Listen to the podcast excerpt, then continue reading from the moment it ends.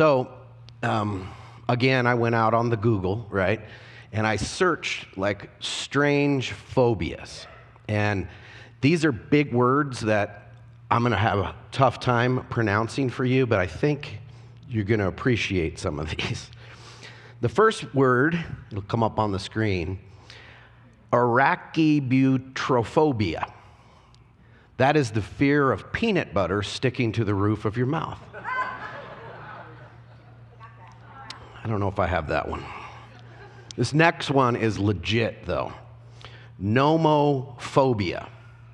It's the fear of being without your mobile phone.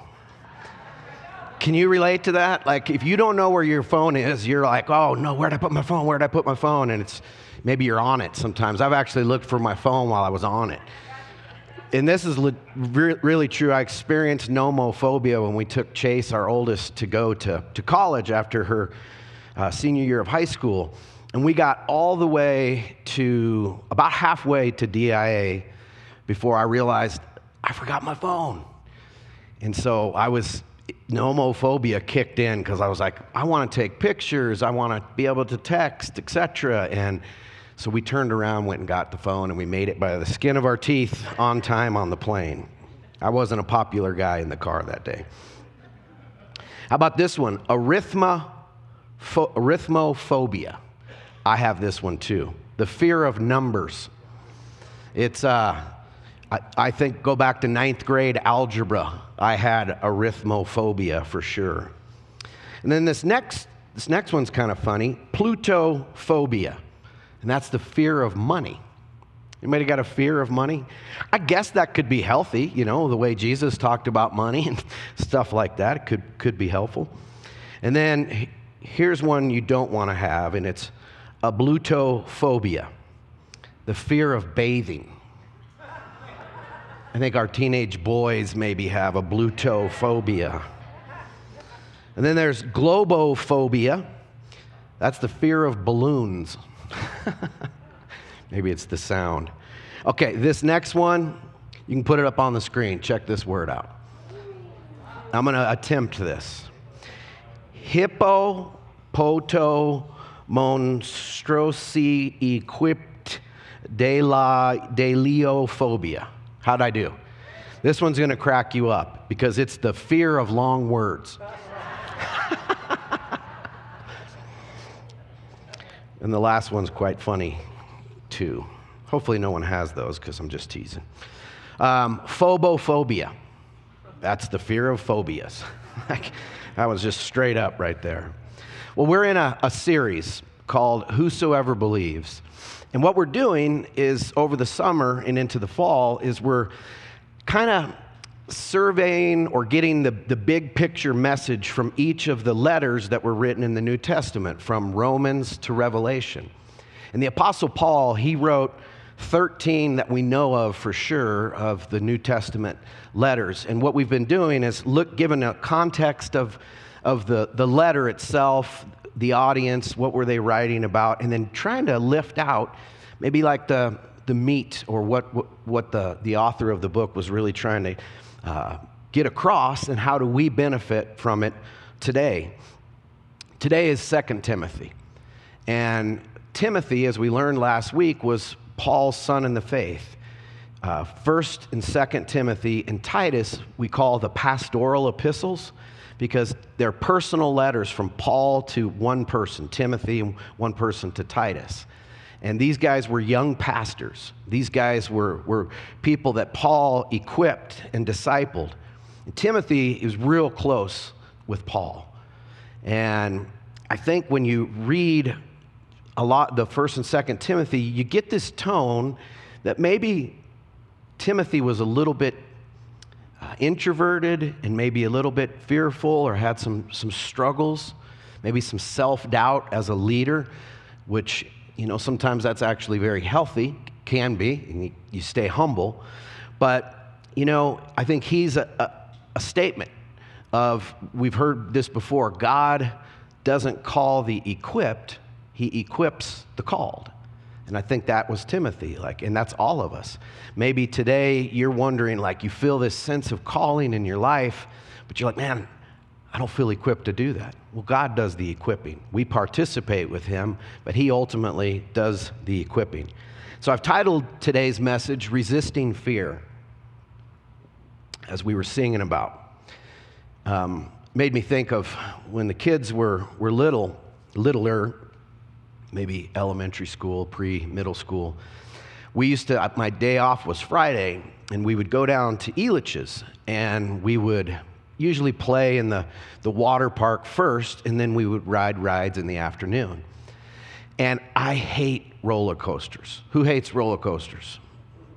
Two of us. So we're probably not doing an outing to Elitch's. But um, I hate that feeling of being out of control, right? That feeling like up and down and around. And so, but each season that we would get an Elitch pass, I decided I'm going to overcome a fear of some sort. I'm going to ride a ride that, that scares me. And so we got on the roller coaster this one day, and it got us tucked in. My heart's going, and we get in and they buckle us in, and you know that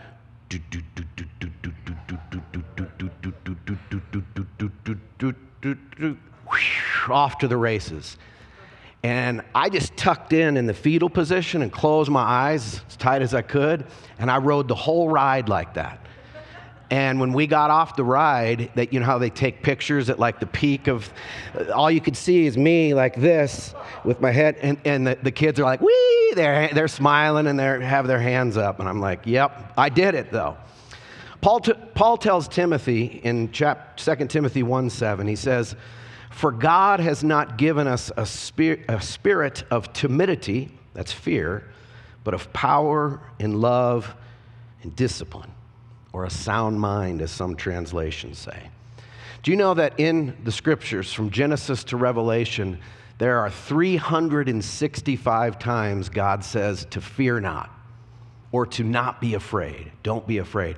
There's one for every day of the year to not fear. God does not want, has not given us a spirit of fear. He wants us to learn how to resist fear. And I think in this, this uh, we have to learn to let Jesus answer our fears.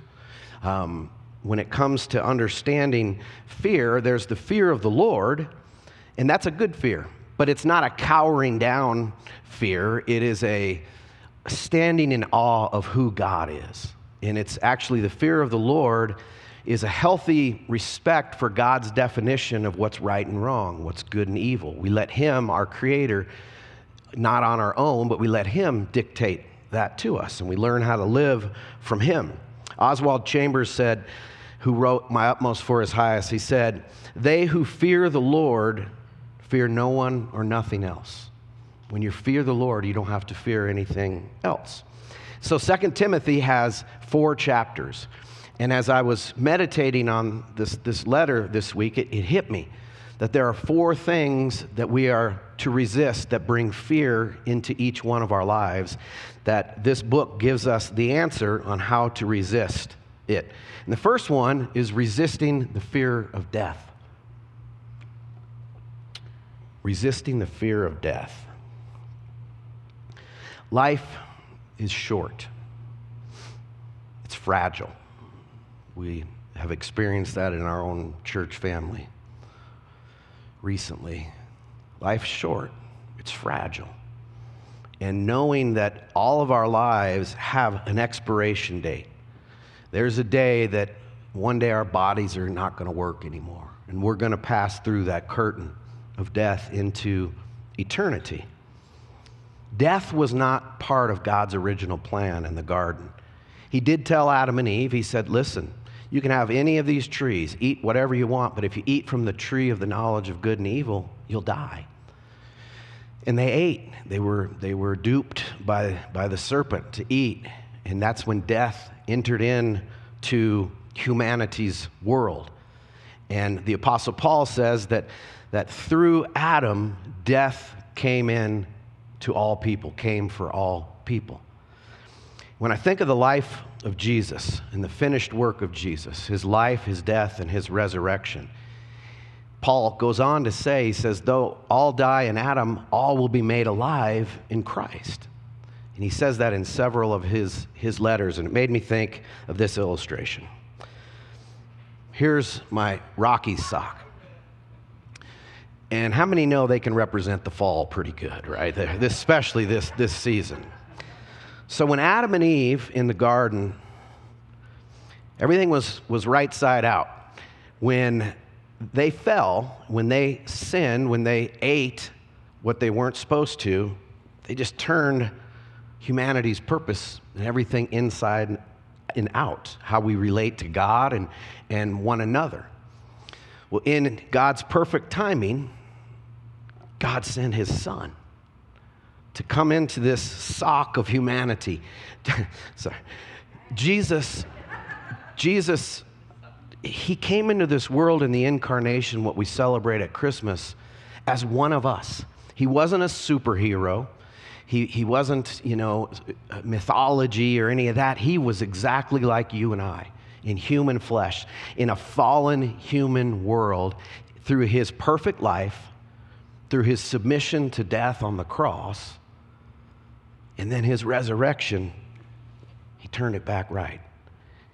And that's each one of us are learning how to live in the life of Jesus and what he's already done for us. Learning how to do that. We can resist the fear of death by understanding his promises. Here's what Paul says God, who saved us and called us with a holy calling, not according to our works, but according to his own purpose and grace, which was granted to us in Christ Jesus from all eternity, but has now been revealed by the appearing of our Savior, Christ Jesus. Listen to this who abolished death. To abolish something is to put an end to it, to do away with it, and brought life and immortality to light through the gospel for which I was appointed a preacher, an apostle, and a teacher. For this reason, I also suffer these things, but I'm not ashamed, for I know whom I have believed, and I am convinced that he is able to protect what I have entrusted to him until that day. If he abolished death, conquered death, why do I still fear it? Why do we still fear it? I think it's the reality that our faith has not been made perfect yet. We haven't seen what He's seen. We haven't seen what those who have gone on in the Lord have seen and are experiencing right now. We're in that waiting, waiting room.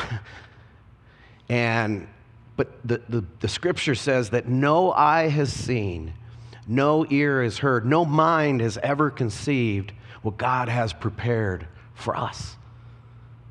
It's amazing. We haven't seen it. So we still have this little little fear of missing out is probably the reason a lot of us are might want to put off our death as long as possible, right? And we do everything we can to try to put that day off, and yet we're told that we're going to enter into eternal bliss with the Lord. But fear of missing out is legit. I want to see my little Jolene grow up. I want to see my kids, you know, have kids and time with my wife. I don't think there's anything wrong with that. Young people in this room, sometimes when people talk about the end of days or Jesus' return, you're like, yeah, can he put that off until I live my life just a little bit and, and get married myself? You know what? He understands that. He understands our humanity in that. But if we could see what he sees and know what he knows, that's how we resist death.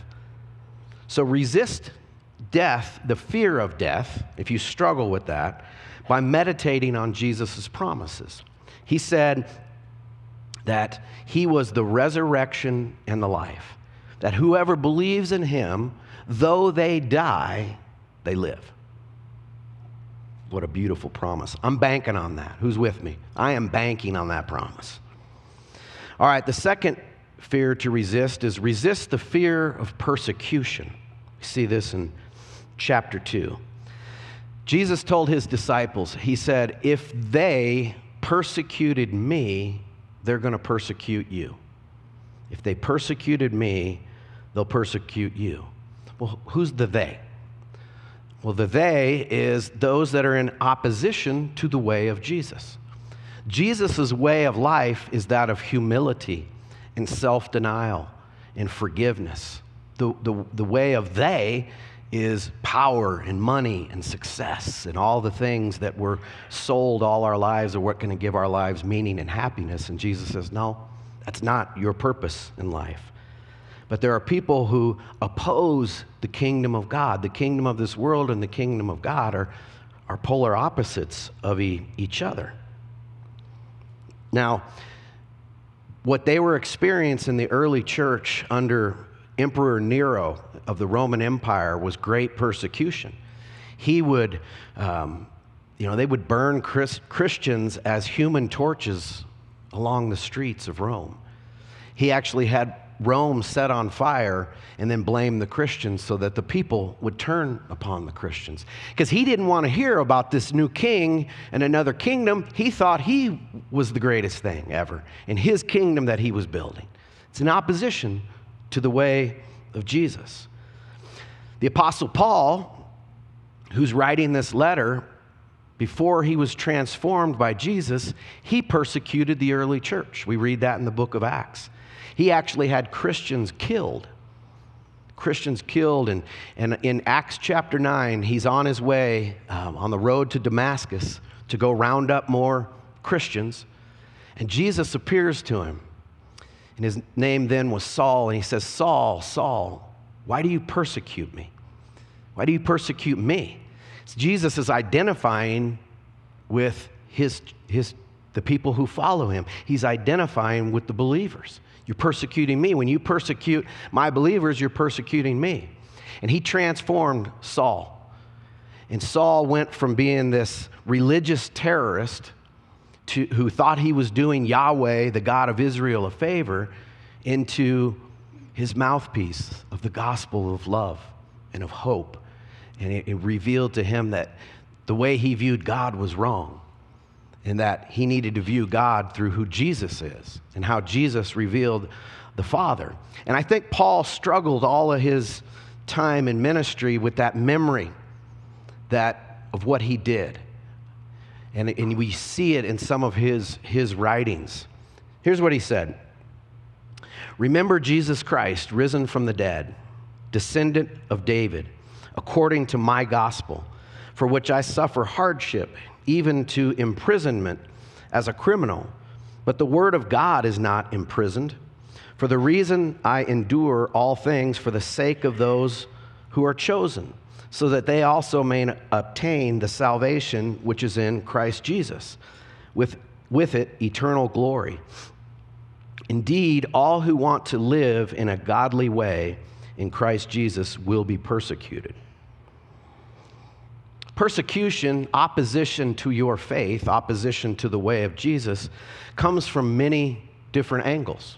It can come from family, it can come from the workplace, it can come from other Christians. When we don't all believe exactly the same way, we tend to, to eat our own sometime within the church.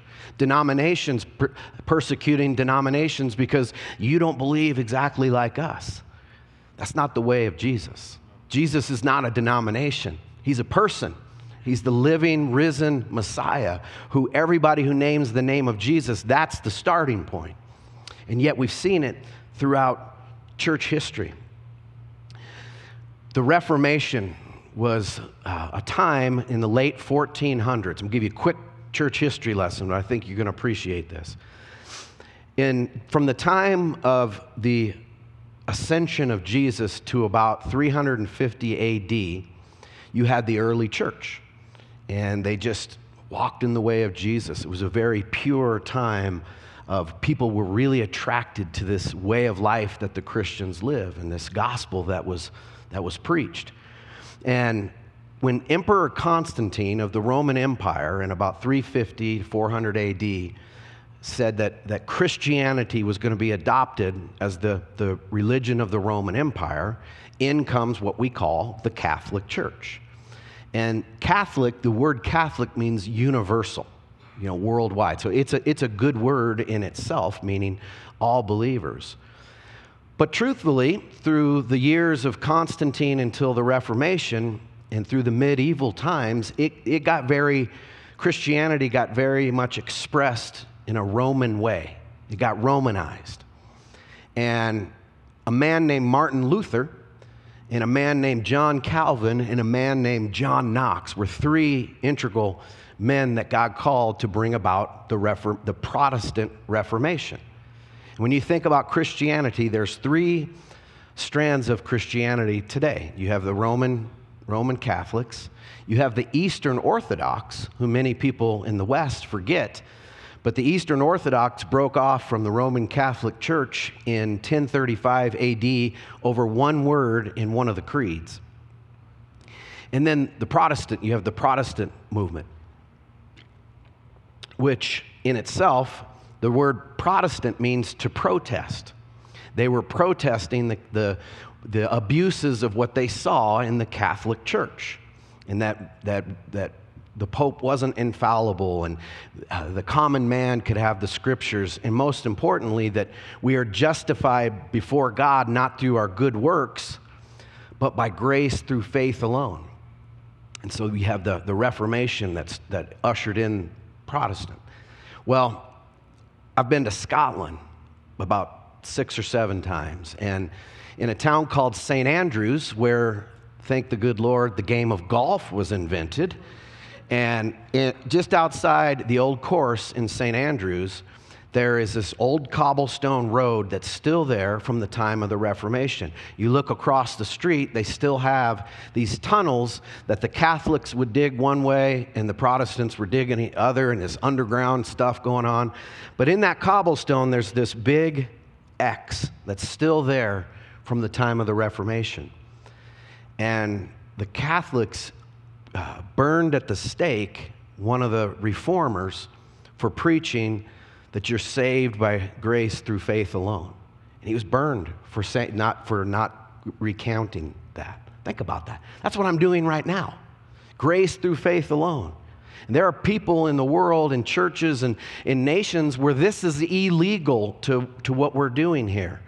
There are places in the world where they have to sneak around or go underground to worship Jesus. That's still happening in the world. We don't get it because sometimes we think if Starbucks puts happy holidays rather than Merry Christmas on, on your Starbucks, that somehow we're being persecuted. No, that's not persecution. Pray for the persecuted church, it's legit. Uh, pray for those that are in chains because of, of the gospel. If you feel persecuted, how do you resist the fear of being persecuted? Because no one wants to feel that, that feeling. And yet, the early disciples in the book of Acts counted it an honor to get whipped and beat for the name of Jesus. I don't know if I'm there, just to be honest with you. But I think He'll give grace if that day ever came. It, things could change. It's happened throughout history in many, many nations and places. How do you resist the fear of persecution? Love. Love your enemies. You, you love those who persecute you. Pray for those who persecute you, Jesus said. When he was on the cross and they were hurling insults at him and they had, they had tortured him, what did he say? Father, forgive them, for they know not what they do.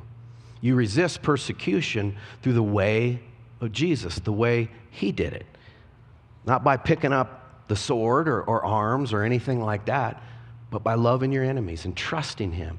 And when you speak the truth, you speak it in love. It might cause some persecution back on you, might not be easy, but we're, we are to speak the truth in love. Okay, the third thing resist the fear of the last days. From about 500 AD till now, there's been hundreds of people who have predicted the day of Jesus' return. And if ever you hear somebody say the day and time that that's going to happen, you know that's not the day and time. Because in Jesus' own words, he said, No man knows the hour in which the Son of Man is going to appear again. I think Christians, especially evangelical Christians in the West, we have a hysteria with the last days. It, it makes people unproductive because you're so worried about the, the future. Are we in the last days? And we've seen things over the years plagues and disasters and wars and the rise of people like Hitler. He must be the Antichrist and, and so forth. COVID. I remember Y2K. Remember when it was going to go from 1999 to 2000, the world was going to shut down and Jesus was going to return because the internet broke. And like, I don't see a scripture where the internet breaking is the, the, the call of Jesus from his Father to return to the earth. America is not God's timepiece. He doesn't look at us in the West and, and, and think, well, whatever they're doing, that, that's the time you go, son.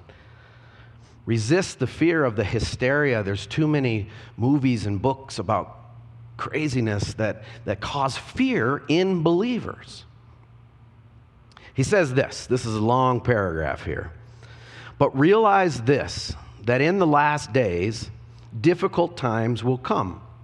For people will be lovers of self, lovers of money, boastful, arrogant, slanderers, disobedient to parents, ungrateful, unholy, unloving, irreconcilable, malicious gossips, without self control, brutal, haters of good, treacherous, reckless, conceited, lovers of pleasure rather than lovers of God holding to a form of godliness, although they have denied its power.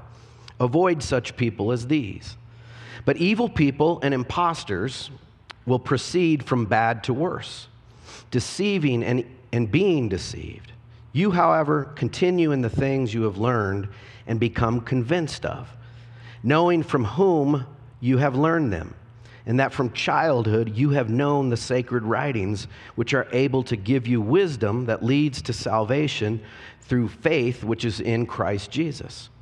All scripture is inspired by God and beneficial for teaching, for rebuking, for correction, for training in righteousness, so that the man or woman of God may be fully capable, equipped for every good work.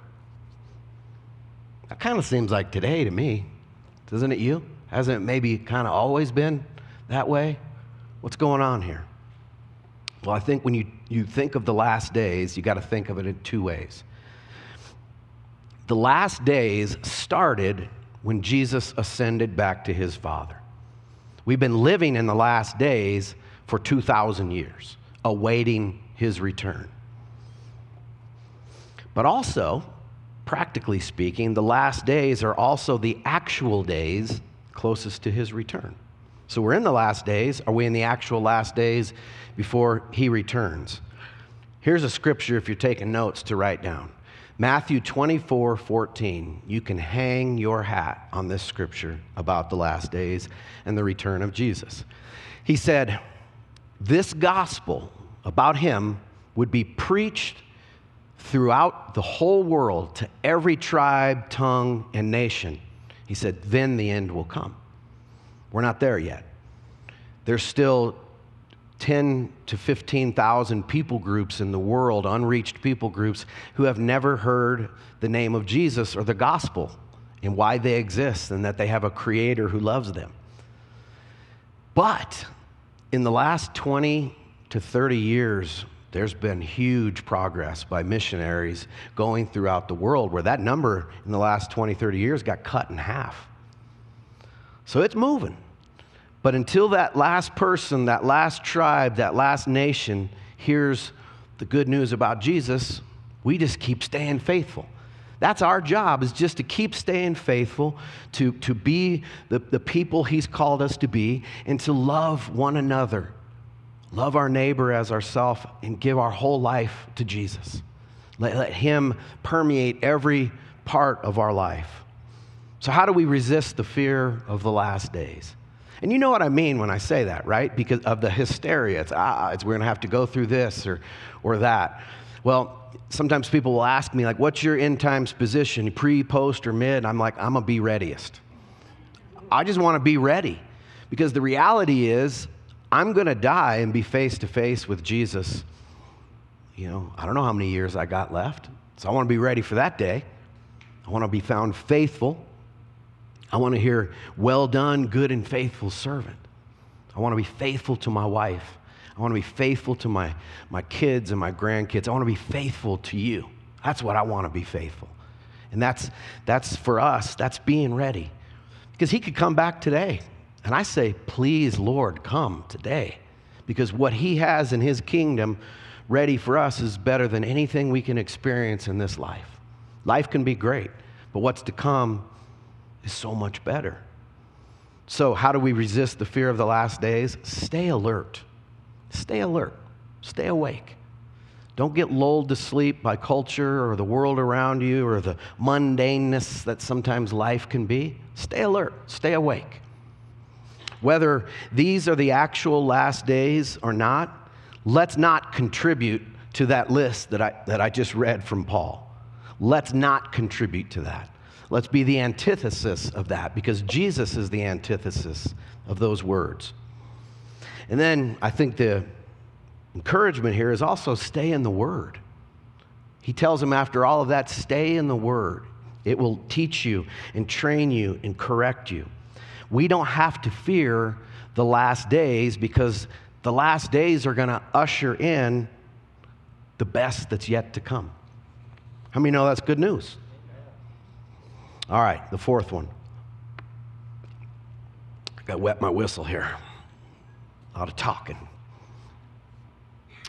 The last one resist the fear of uncertainty. This one might be my worst, my struggle the most of, of uncertain things, things that are out of my control. I'm sure somebody relates to me here. You know, those what if questions. What if I got cancer? What if there's not enough money? What if this happens or that happens? And it's all those trying to control the future, which we don't control the future. But you want good news? We know the one who does control the future. His name is Jesus, and he's good, and he wants what's best for us. He's got your best interest at heart all the time, no matter what circumstances you're going through. Your faith in Jesus doesn't rest upon circumstances. It's important. So, how do we resist uncertainty? This hit me when I was writing this. I think this is really good. Resist uncertainty with what you're certain of. Resist uncertainty with what you're certain of. What are we certain about? Well, I'm certain and convinced that Jesus defeated our enemies that he took my sin to the cross and nailed it there. That he abolished death by his death and then his resurrection. So he defeated sin, he defeated death, and he defeated the evil one by his work that he did in his life, death, and resurrection. He did for me and for you what we could never do for ourselves. That's good news. Remember, Paul's writing from prison. He's in a cold Roman prison awaiting execution. It was uncertain what was about to happen to the Apostle Paul. And yet he was certain of who Jesus was and what Jesus did for him.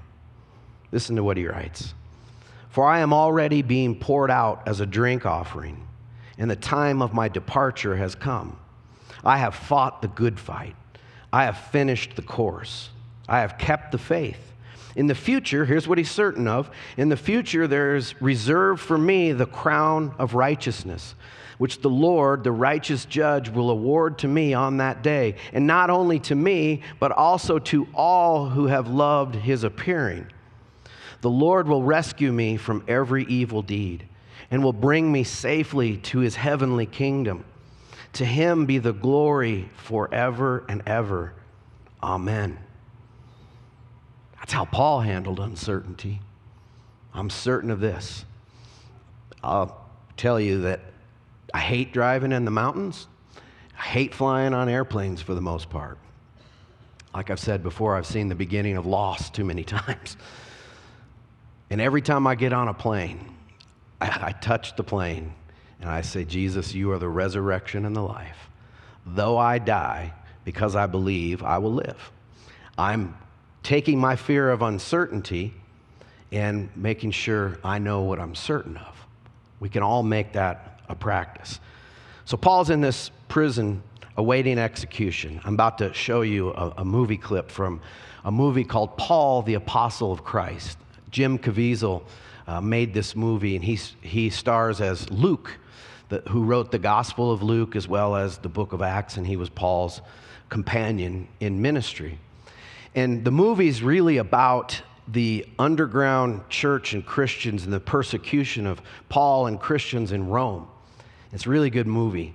And I'm going to show you the end of the movie if you haven't seen it. Spoiler alert, but you still can watch it. But it's, it's what happens to Paul. And it, I find it really encouraging to see how Paul faced uncertainty with what he was certain of. Check this out.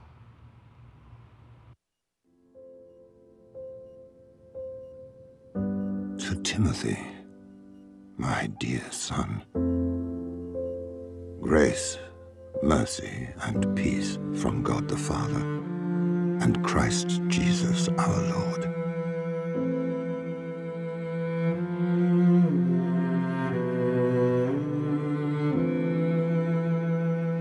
Remember Jesus Christ, raised from the dead, descended from David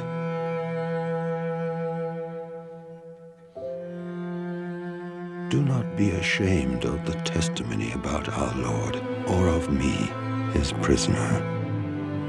Rather, join with me in suffering for the gospel by the power of God. He has saved us and called us to a holy life, not because of anything we have done, but because of his own purpose and grace. This is my gospel, for which I am suffering even to the point of being chained like a criminal. But God's word is not chained.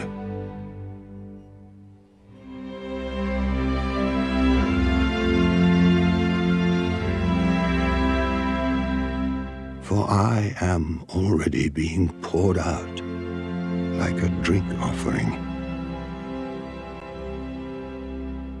The time of my departure has come.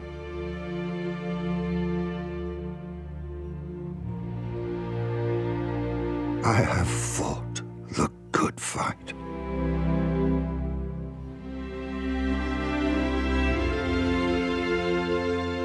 I have finished the race.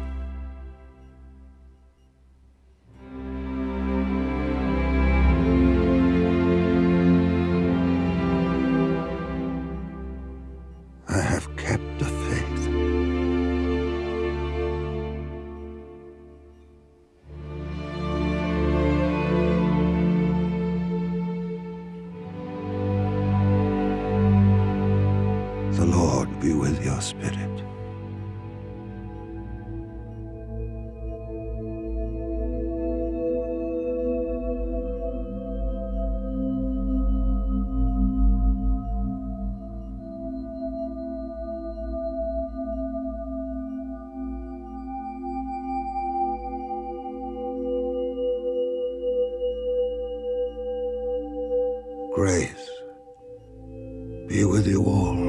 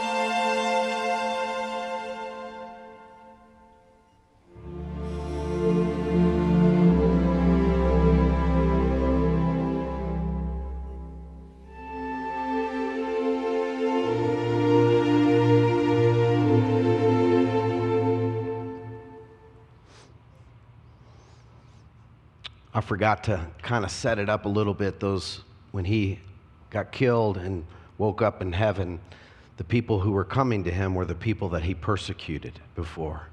And they greeted him with love and an embrace, and then he, he sees Jesus. So I don't know what that's like when you cross over, but it's going to be awesome because we're going to see Jesus face to face. We're going to take communion together.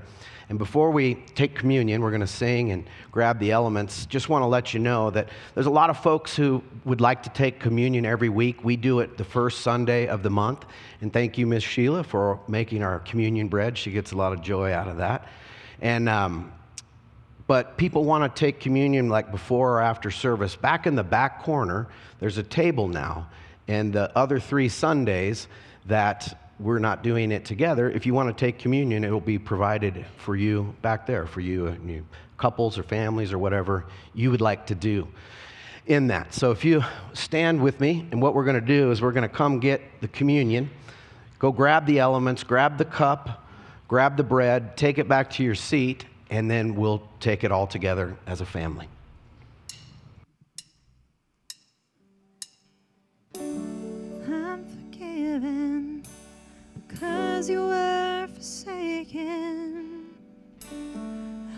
Accepted, you were condemned.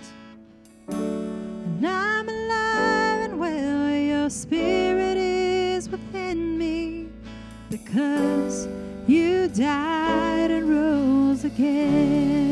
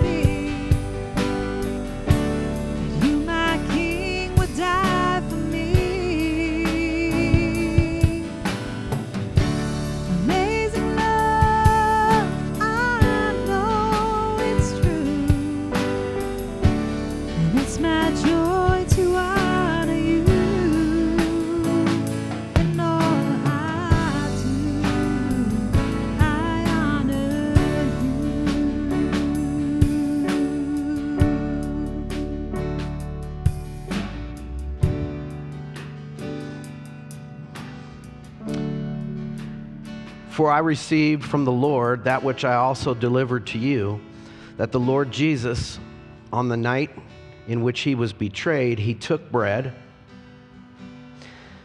He took bread and he broke it, and he said, This is my body, which is for you. Eat in remembrance of me. And as we take the bread, we're remembering the broken body of Jesus. And communion, taking communion is not just on, on a Sunday with church. You can take communion as a couple in the morning. It's every time we take the bread and the cup, we're remembering the gospel. We're remembering what Jesus did for us. And it's a, a physical, sacred reminder of what he did for us. Let's take the bread.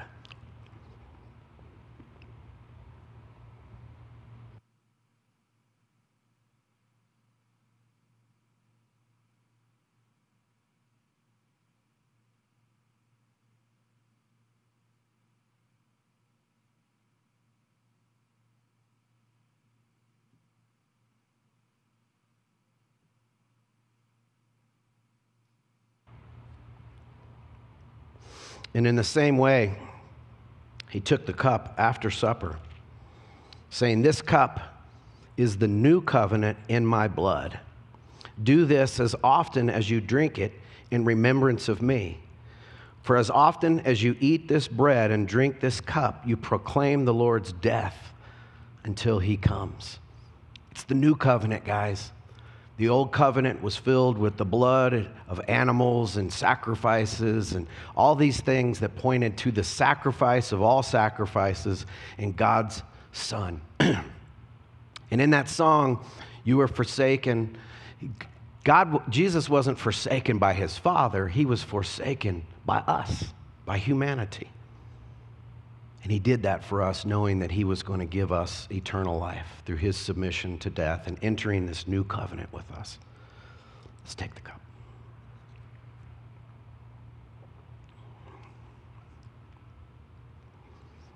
Lord, there are no words that we can come up with to say thank you enough. You created us, you redeemed us, and you sustain us. May we your people live in humble, a humble posture before you as our creator.